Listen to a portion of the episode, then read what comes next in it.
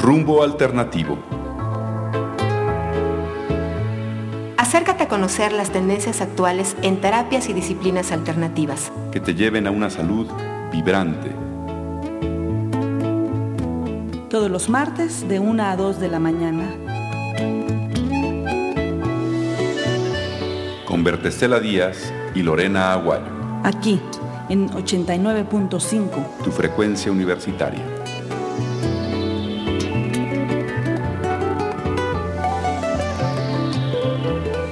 Te esperamos.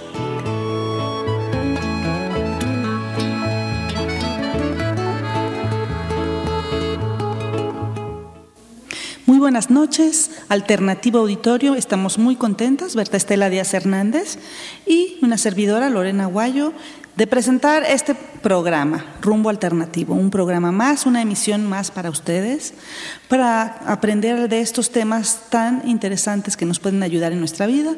Queremos agradecer a Ricardo Chapa en los controles por su apoyo técnico y pues eh, recordándoles que estamos en Facebook con nuestra página Rumbo Alternativo, en donde estamos con frecuencia cambiando eh, los programas que los subimos y así ustedes pueden tener acceso a escucharlos en un horario, pues que no sea a estas horas de la madrugada, el que no lo pueda escuchar a la una de la mañana, los que no son insomnes, los que se van a cama tempranito tienen la opción de escucharnos ahí. Nos encantan sus comentarios, nos encanta su retroalimentación y pues Berta, muy contentos de este nuevo programa con este tema interesante como muchos de los que presentamos. Así es, fíjate, esta noche nos acompaña una, una doctora, una médica que tengo el gusto de conocer desde hace un tiempo, que ha sido siempre muy, muy amable conmigo, que me ha abierto espacios también interesantes en la televisión y por ahí en alguna, en alguna página web, entonces me da mucho gusto tenerla aquí esta noche. Y pues bueno, lo seguimos invitando a todos a que, pues como dice Lorena, nos sigan buscando en Facebook para regalarnos sus likes y en ese sentido la comunidad de, en las redes sociales aumenta y nos conozcan cada vez más. Cada vez más tenemos más visitas, Lorena, ¿te has fijado? Más mensajes, gente que llega y que nos hace ahí sus comentarios gracias a los programas que hemos subido. Claro, y es que también, Berta, es una realidad que las terapias alternativas son cada vez eh, pues más utilizadas por su eficacia, porque nos ofrecen opciones interesantes para poder manejar nuestra salud, nuestro bienestar a nivel holístico tanto mental como físico como emocional y hay una gran variedad de cosas, a veces inimaginables. ¿Tú te, te imaginabas que había esto que se llama lo de Moon Mother, como la bendición no, del útero? Lo que vimos la otra vez, ¿no? Me Es gustó, ¿no? ¿no? Y bien sí. bonito. Cómo cosas como tan sutiles, nada más como de la intención, pueden cambiar nuestro estar. Exactamente. Y por eso es el, e- ese es el objetivo de nuestro programa, irles transmitiendo cosas novedosas que vayan llegando cada vez más a la gente y que en este sentido pues también su bienestar aumente. ¿No? Y pues bueno, esta noche vamos a presentar a, a la doctora Irma Quintanilla González, que nos viene a, plat- a platicar de un tema muy interesante que es la búsqueda del equilibrio individual. Vamos a preguntarle a ver si ya descubrimos el hilo negro. bueno, pues miren, ella es médica cirujana, egresada de la Universidad Autónoma del Estado de México. Es especialista en medicina familiar, avalada por el IMSS y el Instituto Politécnico Nacional. Es terapeuta familiar sistémica, avalada por el Centro de Investigaciones Psicoterapéuticas, Colegio Médico de Querétaro y la Universidad Autónoma de Querétaro. Es expresidenta de la Sociedad de Médicos Familiares en el bienio 2002-2004. Actualmente es presidenta de la Asociación Queretana de Terapeutas y Psicoterapeutas Familiares. Ha sido conferencista en congresos médicos estatales y nacionales, en foros abiertos al público en general y está certificada y recertificada ante el Consejo Mexicano de Certificación en Medicina Familiar AC. Y bueno, actualmente se dedica a la práctica privada en el Centro Integral de Atención Familiar como médica familiar, terapeuta familiar, donde también imparte cursos y talleres. ¿Qué tal? Pues un currículum bastante, bastante vasto. ¿Cómo estás, Irma? Buenas noches. ¿Qué tal, querida Berta? Muy bien, muchísimas gracias por la oportunidad de estar aquí con ustedes en este programa tan escuchado. Y Sí. bueno, pues uno diría, una de la mañana, ¿quién? No, siempre hay público, siempre Claro. hay gente con, con, eh, ganas de aprender Sí. y con, con esa apertura que, que necesitamos para crecer cada día. ¿Verdad que sí? No importa la hora. Y fíjate que, que, pues nosotras tres sabemos aquí, el biorritmo a veces de la gente es muy diferente y justo a veces a la una de la mañana es cuando más atentos están. Sí, y la gente que es noctámbula, los artistas, la gente que crea, que, en general empiezan a creer mucha gente en la noche es cuando se inspira, pues nos han comentado, yo los escucho mientras escribo y, y la verdad me ha parecido un programa muy interesante y hasta dejo de escribir para, para escuchar. escucharlas. qué bien, qué bien. Qué bonito, ¿no? Claro que sí. Así es, Irma. Y bueno, pues cuéntanos, a ver, eh, platícanos un poquito, ¿cómo está esto del equilibrio para el bienestar individual? ¿Qué pasó? Fíjate, Berta, que el equilibrio emocional individual, lejos de ser como un lujo, sería un aspecto fundamental para la salud integral general del todo organismo. Entonces, yo les invito a que nos imaginemos como un triángulo en el que en el centro ponemos ese equilibrio. Sabemos que no hay permanencia en nuestro, en nuestro ser. Mm, constantemente hay crisis que nos pueden estar descentrando, que nos van a mover y por lo tanto nos van a ocasionar un desequilibrio. Estas crisis pueden ser esperadas o normativas o pueden ser inesperadas. ¿Qué crisis serían las esperadas? Pues tan solo el cambio de estado civil, cuando tú te unes a una pareja, viene un proceso de adaptación que te puede generar crisis, que hay cambios y por lo tanto, bueno, pues como que te desequilibras un poquito porque tratas de, de ajustarte, de ver qué está pasando. Cuando llega un hijo, cuando los hijos se van, que es el nido vacío, etcétera. O sea, todas las etapas del ciclo vital de la familia, pues son crisis esperadas, cada una de ellas con sus propias características, la adolescencia de los hijos, etcétera. Pero también hay crisis no esperadas o no normativas, que son estas crisis como la muerte de un familiar, como la enfermedad propia, como un divorcio, todo esto pues no lo estamos esperando y nos va a estar desbalanceando también. La pérdida del trabajo, ¿sí? Bueno, estas son no esperadas. Sin embargo, pues son vividas y como tal, tanto las esperadas como las no esperadas nos van a mover. Entonces, hay que identificar como unas patitas, que son tres en general, sobre las que nos paramos emocionalmente y en cuál se afecta a estas aristas para yo perder mi equilibrio. Sí. sí. Y bueno, me gustaría como preguntarte, Irma, este equilibrio emocional, ¿en qué consiste? Fíjate que hablaríamos de estas tres aristas. La primera de ellas es la autoestima, la otra es el área de poder y la otra es la flexibilidad o sentido del humor. Son en general estas tres patas sobre las que nos paramos para sentirnos así como bien, bien firmes pero no es permanente, como decíamos. La primera de ellas sería esa área de poder. El poder personal solo se va a obtener y a ejercer cuando lo basamos en la responsabilidad. ¿De qué? Pues de nuestros pensamientos, de lo que pensamos, de lo que decimos, de lo que sentimos, que serían nuestras emociones y sentimientos, y de nuestras actitudes, que es lo que hacemos. Esta área de poder es una de las aristas que se ve más vulnerable cuando estamos en crisis. Y entonces yo aquí te diría, si tú la reconoces, reconoces tus pensamientos, reconoces qué estás pensando, generalmente lo que piensas te llevan a actuar. ¿sí? Si tú das un brinquito hacia adentro también de ti, de, de, esta área de poder, te das cuenta cuáles son tus sentimientos y emociones ante estas crisis, ante estas circunstancias no esperadas. Y decimos siempre, las circunstancias yo no las elijo en, las en las crisis inesperadas, pero sí qué actitud tomo ante ellas. Cuando yo me doy cuenta que mi área de poder solo es mía, entonces, ¿a quién le corresponde equilibrar esta patita, ajustarla, hacer por ella? Pues solo a mí. Y vamos a empezar por la primera parte que le corresponde al área de poder, que son los pensamientos. Y yo les diría, por ejemplo, a ti, Berta, ¿cómo saber yo qué estás pensando tú? ¿Tú sabes qué estoy pensando yo? No, fíjate, yo creo que puedo hacer alguna inferencia claro. en función de tu rostro, de lo que me vas a preguntar, ¿no? Claro. Pero a ciencia cierta yo creo que no.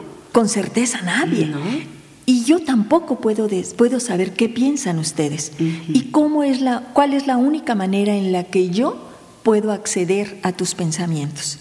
Pues que tú me los compartas. Claro. Que tú decidas abrirlos, pero tú sí lo sabes. Esa es tu área de poder. Y solo tú sabes qué estás pensando. Porque tú me podrás decir, no, fíjate que no estaba pensando nada. Oye, ¿qué piensas? Te veo triste. ¿Qué estás pensando? No, no, no estoy pensando nada. Bueno, es tu derecho y es tu área de poder. Exacto. Así como ese pensamiento, también son los sentimientos y emociones. Esta parte tan nuestra también, en la que tú tienes solo cabida para ellos y también los puedes identificar. Pero fíjate que nos cuesta mucho trabajo, en muchas ocasiones, saber qué sentimos, qué emociones son las que nos están eh, surgiendo. Y cuando yo sé que es mi área de poder y sé qué nombre tiene, pues entonces aprendo como ese mango de sartén a tomarlo y a manejarlo. Pero en muchas ocasiones tenemos mucha confusión en la identificación de lo que sentimos, de nuestras emociones, de nuestros sentimientos, porque nos han enseñado a negarlos, nos han enseñado a minimizarlos, incluso a no llamarlos por su nombre. Y luego cuando vemos que estás que estás enojada, te digo, ay, no, no, lo que pasa es que estás cansada, vete a dormir. Sí, claro. Ay, entonces esto es enojo, esto es cansancio, no es enojo. Y cuando yo pasa otra situación, digo, ay, no, lo que puede pasar es que estoy cansada.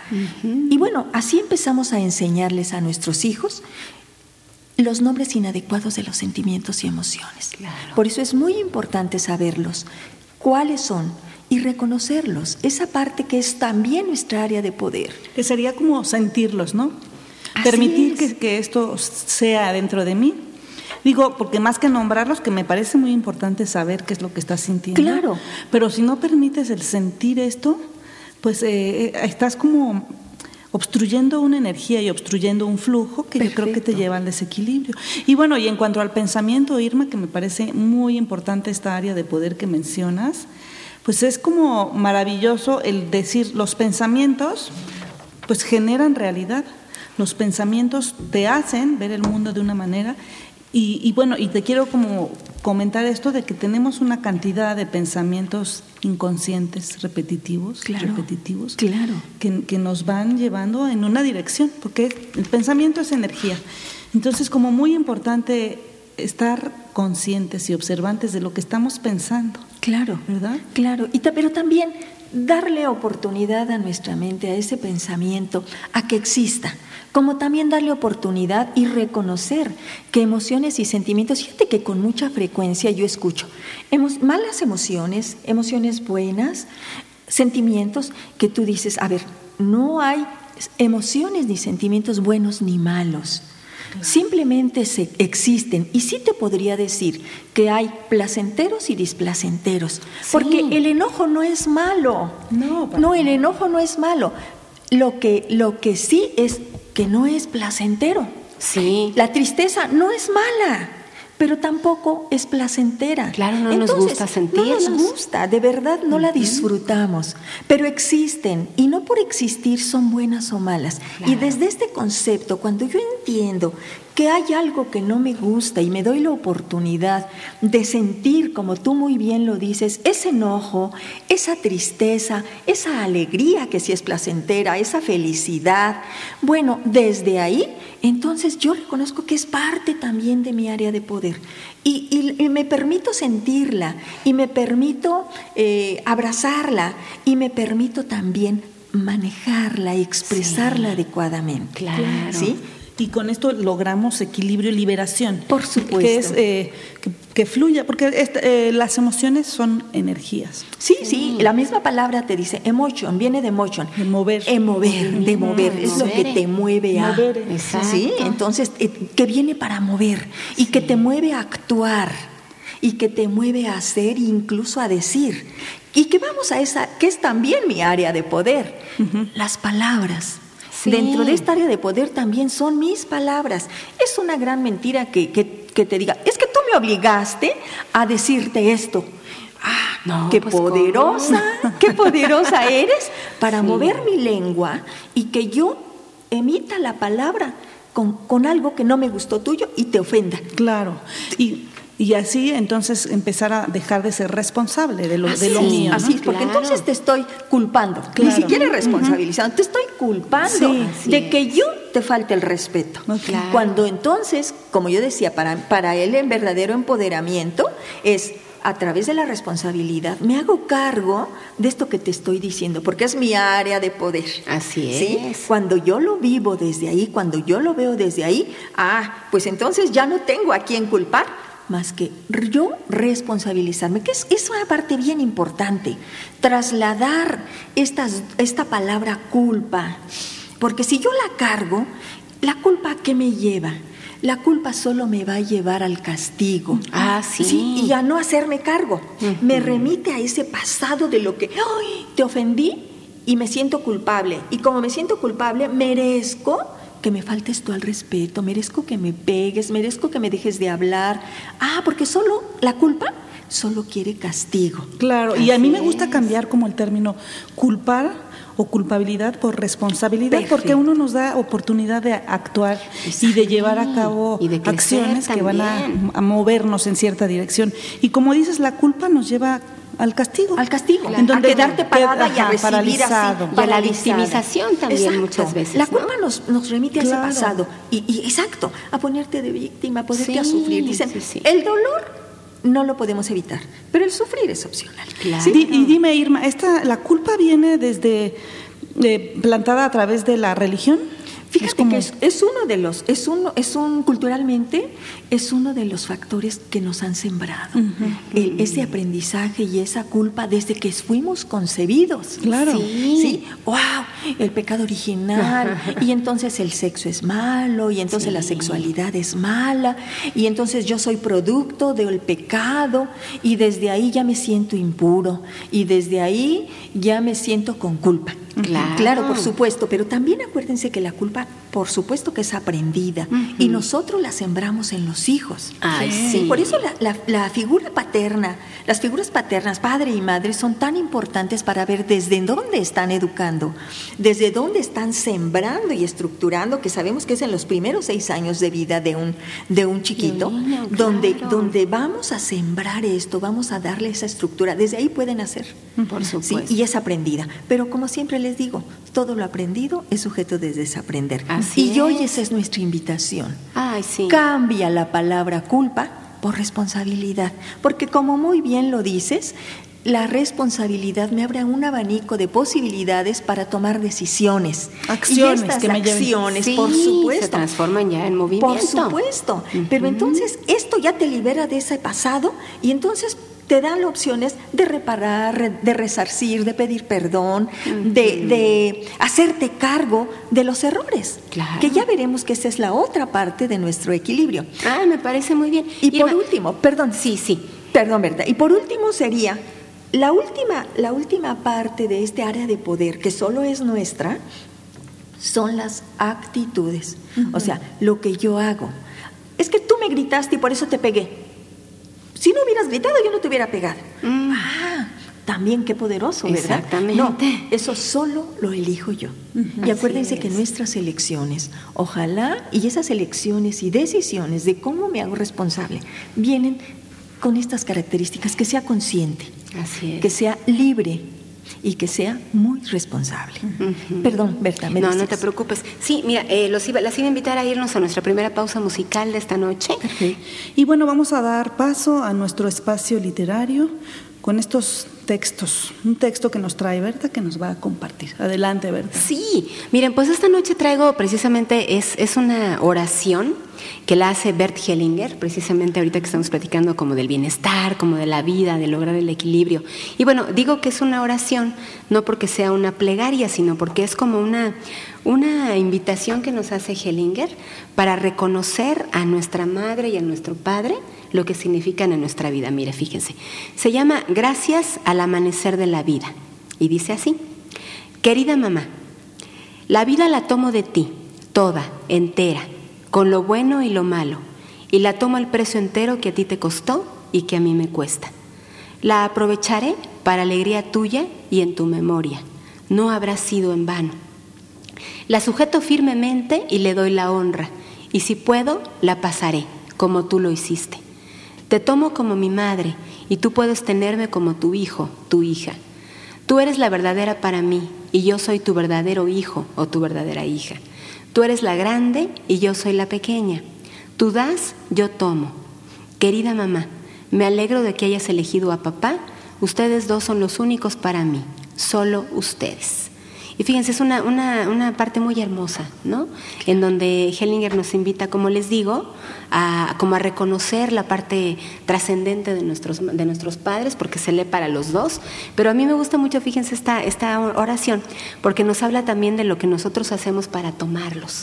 Tomarlos así como son, tal y como son, sin quitarles ni ponerles nada. Y ahorita que estamos hablando tanto precisamente del bienestar, del equilibrio, de las emociones, pues papá y mamá son figuras esenciales para lograr esto sí, increíble y, y, necesario regresar a la raíz para fortalecernos. Y bueno, inicialmente con la madre, pero si vas más atrás en tu linaje, nos fortalecemos. la bisabuela, la tatarabuela. cuando hablamos de, de, linaje es tan importante que todas reconozcan la importancia de, de la otra. Y reconocer de dónde venimos así, así como es nuestro, así como son nuestros ancestros. Ay, sí. Es sin juzgarlos. Sin juzgarlos, solo mirándolos. Somos, somos ellos también, producto de ellos. Incluyéndolos, ¿no? Y Lorena, ¿qué nos traes tú esta noche? A ver, te veo emocionada y lista para compartir algo de poesía que a ti te encanta. Sí, traigo un lindo poema de Arati, de Maricruz Patiño, de su libro Arati, que quiero dedicar a alguien de allá afuera. Ah, muy bien. A alguien que anda por ahí. Perfecto, que llegue al estudio aquí a llenarnos de su energía y de su presencia, así. Sí, es una poesía eh, amorosa, romántica, se llama ¿De qué manera? ¿De qué manera el tiempo nos ha atado cuando tu sombra es una aparición de mi deseo? ¿De qué manera se evoca la ausencia cuando el silencio queda deshojado? ¿De qué manera estás en mí? Tú, piel azul, cresta del océano, roca para mi oleaje, tu silencio. Toda la palabra se pierde en el amanecer. Por suerte el viento aún no se lleva mi roja plenitud. Mm, qué bonito. sí. Muy bonito. ¿Verdad? Siempre que, hablamos de poesía aquí, Irma, pues bueno, es nuestro espacio literario, nuestra parte como de, de poder entrarle a una de las artes que tanto nos gusta. muy ¿Verdad? Y la gente nos dice, siempre cuando leen poemas, cuando leen algún cuento, porque también a veces traemos cuentos pequeños, eh, también les sirve como para mirar cosas interesantes. Y esta poesía pues me dejó también cosas para mí. Y para sentir, ¿no? Para sentir. Porque las lecturas nos llevan a nos remontan a lugares increíbles que son también nuestros y que están dentro de nosotros. De nuestra área de poder. Claro, de nuestra área de poder, que nos pueden llevar a transformar nuestro presente. Y entonces regresando a esta interesante entrevista con Irma, porque nos está dando en realidad, para todos ustedes radioescuchas que están poniendo atención, Irma nos está dando armas armas poderosísimas para hacer el cambio en nuestra vida, para tener un equilibrio emocional individual, con estrategias ya establecidas que nos dice que son tres puntitas de un triángulo que nos llevan a esto. Claro, claro que sí. Pues si gustan pasamos a ¿Cuáles son las puntitas? La otra es, es autoestima. Claro. Que, que, perfectamente ustedes identifican. La autoestima es el sentimiento de valoración propia y se puede desarrollar con el compromiso de nosotros. Fíjense, el otro es con la responsabilidad, esto es con el compromiso. Cuando tú aceptas cómo eres, cuando entiendes que eso es tuyo y te comprometes para contigo, te crea una circunstancia diferente para tu propia vida. La persona se valora y es valorada también por los otros, porque los demás son el espejo de nuestra propia conducta. Así, como yo me respeto, me amo, me cuido, pues también los otros lo van a hacer. Para valorarse hay que respetarse, o sea, tener esa dignidad humana y para ello se necesita unidad de criterio entre lo que hacemos, decimos, pensamos. ¿Sí? Fíjense bien cómo va relacionado uno con otro. Aunque parece que fuera otra arista, forma parte de nosotros mismos y tiene una correlación. Por supuesto. Entonces esa coherencia interna es la base más poderosa para comenzar a edificar la autoestima, porque esto nos va a permitir creer en nosotros mismos, tenernos confianza, querernos, apreciarnos, cuidarnos y estar orgullosos de nosotros mismos. Sí. ¿Y qué trabajo cuesta eso, ah, verdad? definitivamente. A veces no nos creemos eh, las cosas que hacemos, lo bonitas que somos, lo exitosas, o sea, las cosas lindas que vamos construyendo. Claro. De repente no lo vemos. Y necesitamos que los otros nos lo digan. que nos reconozcan. para, para, poder sentir que eres valiosa. Cuando definitivamente es, la autoestima es el valor que nos asignamos a nosotros mismos. Claro, y, y yo creo que no necesariamente tiene que ver con éxito o con ser bonita, sino el, con el sentirme como eh, con el derecho de individuo, de un individuo, de, de, estar en el mundo y de existir como una manifestación divina y como único. sí, como un ser único. que tiene vida, que tiene este regalo y que puede compartir y que es autónomo, ¿no? Claro, que, que, te compartes primero para contigo, porque esa es esa parte. Y entonces autoestima, como muy bien lo dices, Lorena, no nada más es, este, ay, qué bonita soy. No, viene desde la parte del autoconocimiento. Es, es decir, identificar tus cualidades y defectos. Claro. De ese autoconcepto que tienes de mí, de ti misma, que es la serie de creencias que tienes de ti mismo y que se manifiestan en tu conducta.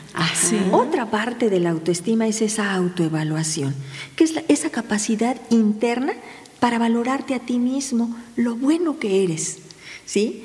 La autoaceptación, admitirse y reconocerse a sí mismo en la forma de ser y de sentirse. ¿sí? Y viene una parte bien importante. Muy importante esta autoaceptación que me dices, me gusta mucho, porque esto es difícil. A veces queremos ser otra cosa, ser diferente de lo que somos y autoaceptarnos es como el, lo que nos da fuerza, porque es estar parados en la realidad, en lo que somos. en lo que somos. Y fíjate cómo vas, con, vas, con, vas aceptando esa parte de equilibrio. Estoy parada. sí, Entonces estoy, ¿dónde estoy parada? Porque cuando, cuando esa patita está, está un poco corta, pues eh, hay un desequilibrio. Hay que ver dónde tengo que este, apuntalar para pararme mejor. Viene otra parte que es el autocuidado. Esa parte de autoestima es bien importante. Y entonces, ¿autocuidado de qué? Bueno, cuando nada más identificamos que somos un cuerpo físico, no es malo. Esa, es una parte simplemente, ¿sí? Bueno, pues nos bañamos, nos peinamos, nos pintamos, usamos ropa adecuada a cada clima, etcétera. Nos nutrimos adecuadamente, hacemos ejercicio, etcétera. Pero no somos nada más eso, también somos un cuerpo mental, un emocional, un espiritual.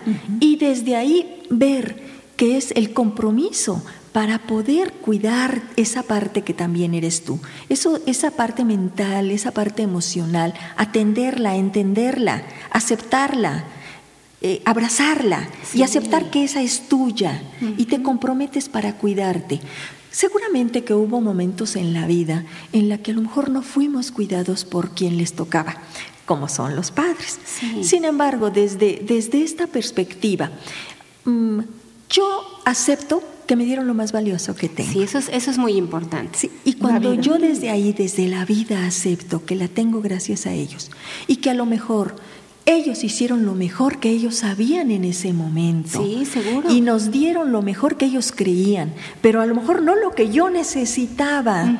Bueno, pero desde ahí digo, bueno, yo acepto y agradezco y, y, dejo esta parte y cierro este pasado, porque si yo me quedo en el culparlos, en el resentimiento, en todas esas emociones displacenteras, me impiden estar aquí y ahora. Claro. Cuando yo acepto, perdono, suelto. Y entonces me permite estar en el aquí y ahora con el cuidado que ahora me toca a mí.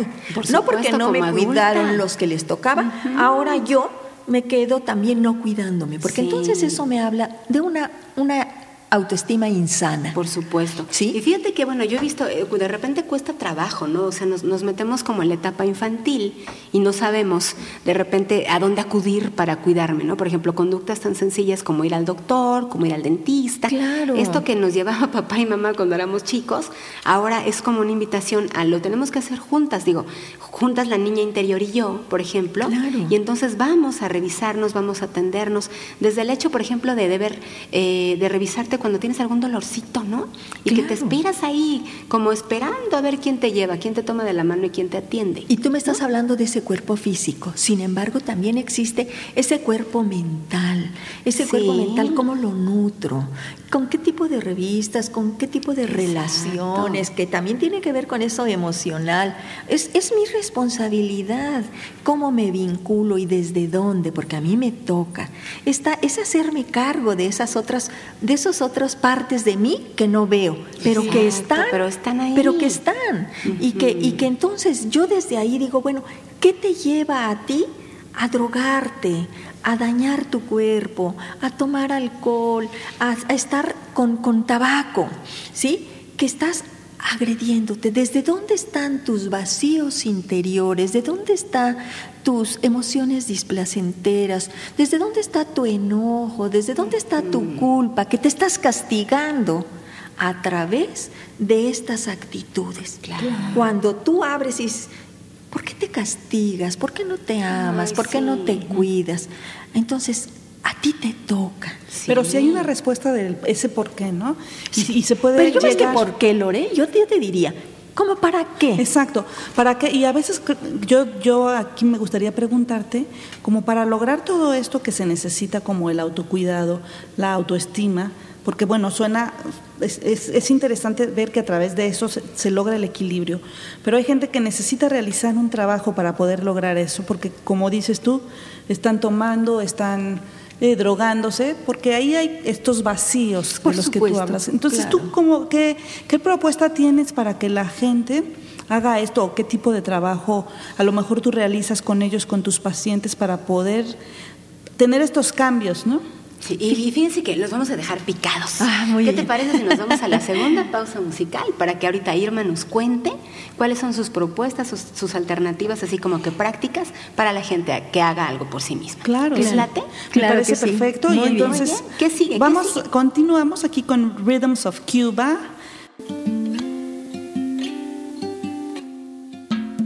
There's no combination of words I could put on the back of a postcard. No song that I could sing, but I can try for your heart. Our dreams, and they are made out of real things, like shoebox of photographs loving. Love is the answer, least for most of the questions in my heart. Why are we here and where do we go? Not.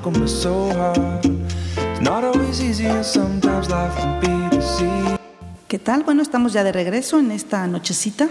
Interesante entrevista con la doctora Irma. Hay zonas de mi ser devastadas, cactus que florecen, como en el orden del pulso de la vida, nuestro ser se somete. ¿Qué te pareció, Irma? Excelente. Y fíjate cómo nada es casualidad. Cómo esto está hablando también de un equilibrio. Claro. ¿Qué me impide estar equilibrado? Cuando yo me quedo en ese pasado a través de la culpa, del dolor, o que me quedo con esa angustia, con ese miedo a lo que va a llegar, que es el futuro.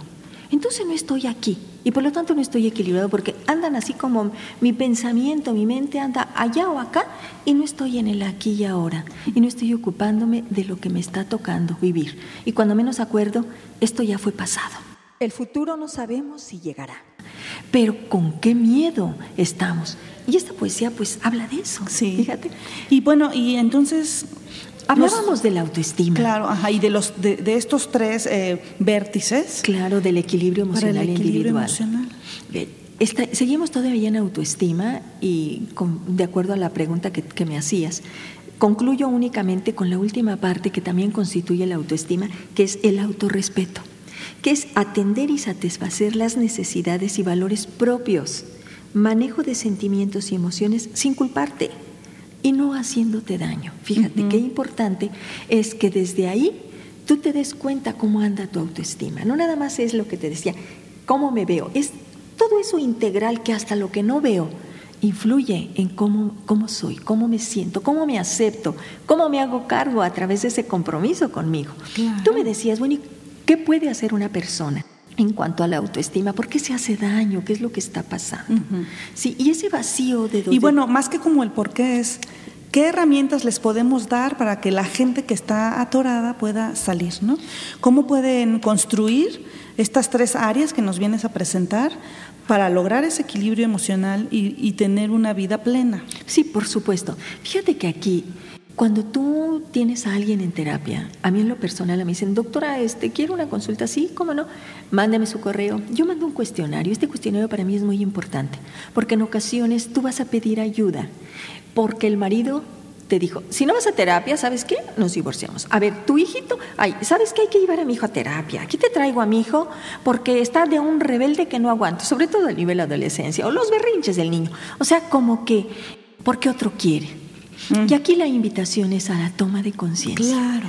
Antes de terapia es tomar conciencia de cómo estoy viviendo, qué estoy haciendo. Claro, y esa toma de conciencia tiene cuatro pasos muy importantes. El primero es percibir. Cuando tú te abres a ese, a ese percibir, te das cuenta, bueno, ¿qué estoy percibiendo? Estoy percibiendo enojo, tristeza, desolación, una autoestima baja, estoy percibiendo que no estoy disfrutando la vida. Identifico es el segundo paso. Ese identifico está relacionado con a qué le atribuyo, qué es lo que está pasando. Ah, bueno, pues es porque no estoy teniendo una vida plena, una relación de pareja respetuosa, una buena relación con mis hijos, porque eh, perdí el trabajo y no encuentro y no me siento realizado. O sea, es ese por qué no. Asumo el tercer paso, ese asumir, es decir, bueno, ¿a quién le toca este trabajo de, toma de conciencia? Pues solo a mí. Aquí nadie te va a venir a decir, a ver, Lorena, y ya te diste cuenta de lo mal que estás y de lo triste que te estás viendo y de cómo, cómo te estás presentando ante la vida o qué estás haciendo para dañarte. Sí, ahí te están juzgando. Sí. Y entonces tú desde ahí no vas a salir cuando es desde ti, desde esta toma de conciencia, de, querer vivir la vida diferente. Pero cuando has tomado conciencia, dices, asumir es, me toca solo a mí. Y entonces esto es una invitación a nuestro auditorio y a todos los que nos están escuchando eh, a tomar conciencia. Es muy importante hacer esta reflexión, ir hacia adentro para ver cómo estoy viviendo. ¿Para qué me está sirviendo esto que estoy haciendo? Y si estoy aquí, eh, si estoy, ¿cómo, ¿cómo lo estoy haciendo? Y si así es como yo quiero estar. Y si así es como tú quieres, también se vale. Se vale, porque eso es ser responsable de, de, lo que yo estoy haciendo. Pero si estoy viviendo de una manera y me estoy que te estás dañando. Y además te estás dañando. Me estoy dañando y me quejo, pues entonces hay maneras y hay una invitación de la doctora Irma para para poder salir de ahí. Fíjate que, y viene entonces el cuarto paso, que es, creo yo, que el que todos los terapeutas, no importa el tipo de, de corriente que pertenezcamos, que estamos en esa búsqueda. La última es el cambio. Claro. Cuando yo tomo conciencia, entonces trabajo para que surja el cambio, el cambio de lo que no me está haciendo feliz. Esa, esa sería así como la invitación en general, la toma de conciencia con estos cuatro pasos. Sí, me parece maravilloso y, y esta toma de conciencia, bueno, a partir de estos pasos, pero tú también aquí ¿Sugieres o invitas a la terapia para ayudar a este proceso de toma de conciencia? ¿O es posterior? ¿O es a través de ella, como tú dices, se, vamos a hacer la conciencia de? Fíjate que yo creo que todos nos damos cuenta y nos disfrutamos, como siempre les dije, ¿no? las emociones displacenteras no se disfrutan, o sea, es, ese dolor, es esa tristeza, es ese, ese no estar viviendo plena y aquí y ahora y haciéndote cargo. Porque mucha gente dice, es que yo quisiera poder atender a mis hijos, yo quisiera, pero es que no tengo ganas, es que es unas ganas inmensas de llorar y de no hacerte cargo, pero por dentro hay mucha, mucha culpa y hay muchas cosas que te están atorando. Sí. Cuando tú dices, sí, pero yo quiero, o sea, estoy percibiendo esto y no me gusta. Con que te quedes ahí, lo reconozcas, lo aceptes, entonces pide ayuda. Porque vamos entonces a ir transitando lo demás para lograr el cambio. Como dicen, si tú estás viviendo de una manera y el resultado está siendo esta, esta vida no disfrutable, bueno, si sigues haciendo lo mismo, el resultado va a ser el mismo. Entonces hay que cambiar lo que estoy haciendo para poder tener otro resultado. Y bueno, esto me gusta el tengo que ver eso que cómo Quiero estoy verlo. viviendo. Sale, fíjate que aquí te invito también a cambiar la palabra tengo. Si yo tengo estoy y debo. Si, estoy con las ganas de salir de ahí, Así. yo tengo que hacerlo, ¿no? no, pero fíjate que desde que te dicen, oye, es que tengo que salir de esta vida. Ajá. O sea, como que es algo obligatorio. Ah. Y lo que se hace por obligación fracasa por necesidad. Sí. Bueno, Cuando pero si yo me lo obligo a mí misma, yo, yo, pero, yo pero quiero también- porque tengo. Pero también cuesta más. Bueno, yo quiero, tú- exacto, cuando tú transformas esa culpa por responsabilidad y ese tengo y debo por quiero, ay, como que es algo que tú eliges Ajá. sin obligación, como algo que te va a fluir. Y es otra de las palabras Sí, que los invita hay que cambiar, a, que, ¿no? a que cambiemos, ¿no? Y bueno, y también es también el yo quiero salir de esto, para esto voy a hacer esto, esto y esto. Pero luego muchas veces sí sé, sí sé qué quiero, pero no sé cómo hacerlo. Ajá. Si yo sé que quiero y no sé cómo hacerlo, pero hay ayuda. Y, y te quiero preguntar de las cuestiones fisiológicas, como la gente que entra en una profunda depresión Claro. y que a veces no lo sabe y que, que a veces ya va más allá de la voluntad, ¿no? Por hay supuesto, casos así. Hay, casos- hay cambios bioquímicos. Estos cambios Estos bioquímicos. cambios bioquímicos tienen que ver con neurotransmisores. Sí, Sobre claro. todo el que se va a estar alterando es la serotonina, se nos altera la melatonina y por eso son los trastornos Claro. eh, del sueño, etcétera. O sea, sí hay cambios fisiológicos Sí. en donde ya no nada más quiero. Exacto, en ya no voluntad. ya requerimos de esta ayuda, no nada más psicoterapéutica, sino Médica. también farmacológica, Sí, claro. pero prescrita por especialistas, por médicos, para que tengamos el éxito. La depresión no nada más es chochos, también al principio, cuando ya es un, ya es un proceso de una depresión mayor, pues sí requiere de ayuda. Claro. Es entonces maravilloso también ver que hay muchos elementos que debemos considerar. Bueno, ya son casos como ah, la depresión ya es algo adicional a Esa ya es una ¿verdad? En donde por se necesita también es esta un proceso ayuda. depresivo mayor donde requiere ya, du- ya Sí. ayuda farmacológica. Y bueno, Irma, que se nos está ya acabando el tiempo Yo y pues te quiero invitar. Te a- hablaría rápidamente de la- del tercer vértice para concluir nuestro tema, que es la flexibilidad o sentido del humor. Ese, es ese ánimo que te ayuda a vivir, es el que desde tu alma te dice con alegría, sé feliz hoy y mañana. Y no pasa nada si te equivocas. Y si te hace responsable, si abrirse un abanico de posibilidades. Esa flex- flexibilidad, fíjate querida Lorena, que tiene que ver con verte como un ser humano. Ese ser humano que se acepta con cualidades, defectos, con errores y con aciertos. Cuando tú te ves desde ahí, también te equilibras. Ok, esto es maravilloso también incluirlo. Por supuesto. Y bueno, eh, quizá podamos tener otra otra sesión, Irma, para que nos gusten. termines de, de platicar esto. Y por lo pronto está la invitación a todo nuestro auditorio para tomar todo esto en cuenta, hacer conciencia y generar, si es que todos ustedes tienen deseo, un cambio en nuestra vida y comenzar con una dirección en la que nos sintamos quizá más motivados, más contentos. Y pues y la doctora Irma, si, si tú gustas eh, compartir un correo electrónico, un Claro, mira, telefónico. tengo una página que es www.saludintegralvidifamilia.com. Ahí tengo cápsulas, entrevistas con profesionales de la salud y temas que desarrollamos para apoyo de nuestras escuchas. También me pueden llamar al 212-4645 y en la página me pueden dejar preguntas. Yo me pongo en contacto con ustedes. Perfecto, y muchas gracias por haber asistido a esta entrevista. Te agradecemos mucho tu presencia. Nos despedimos de ustedes, eh, Alternativo Auditorio, con esta pieza musical y nos vemos la próxima semana. Muchísimas gracias.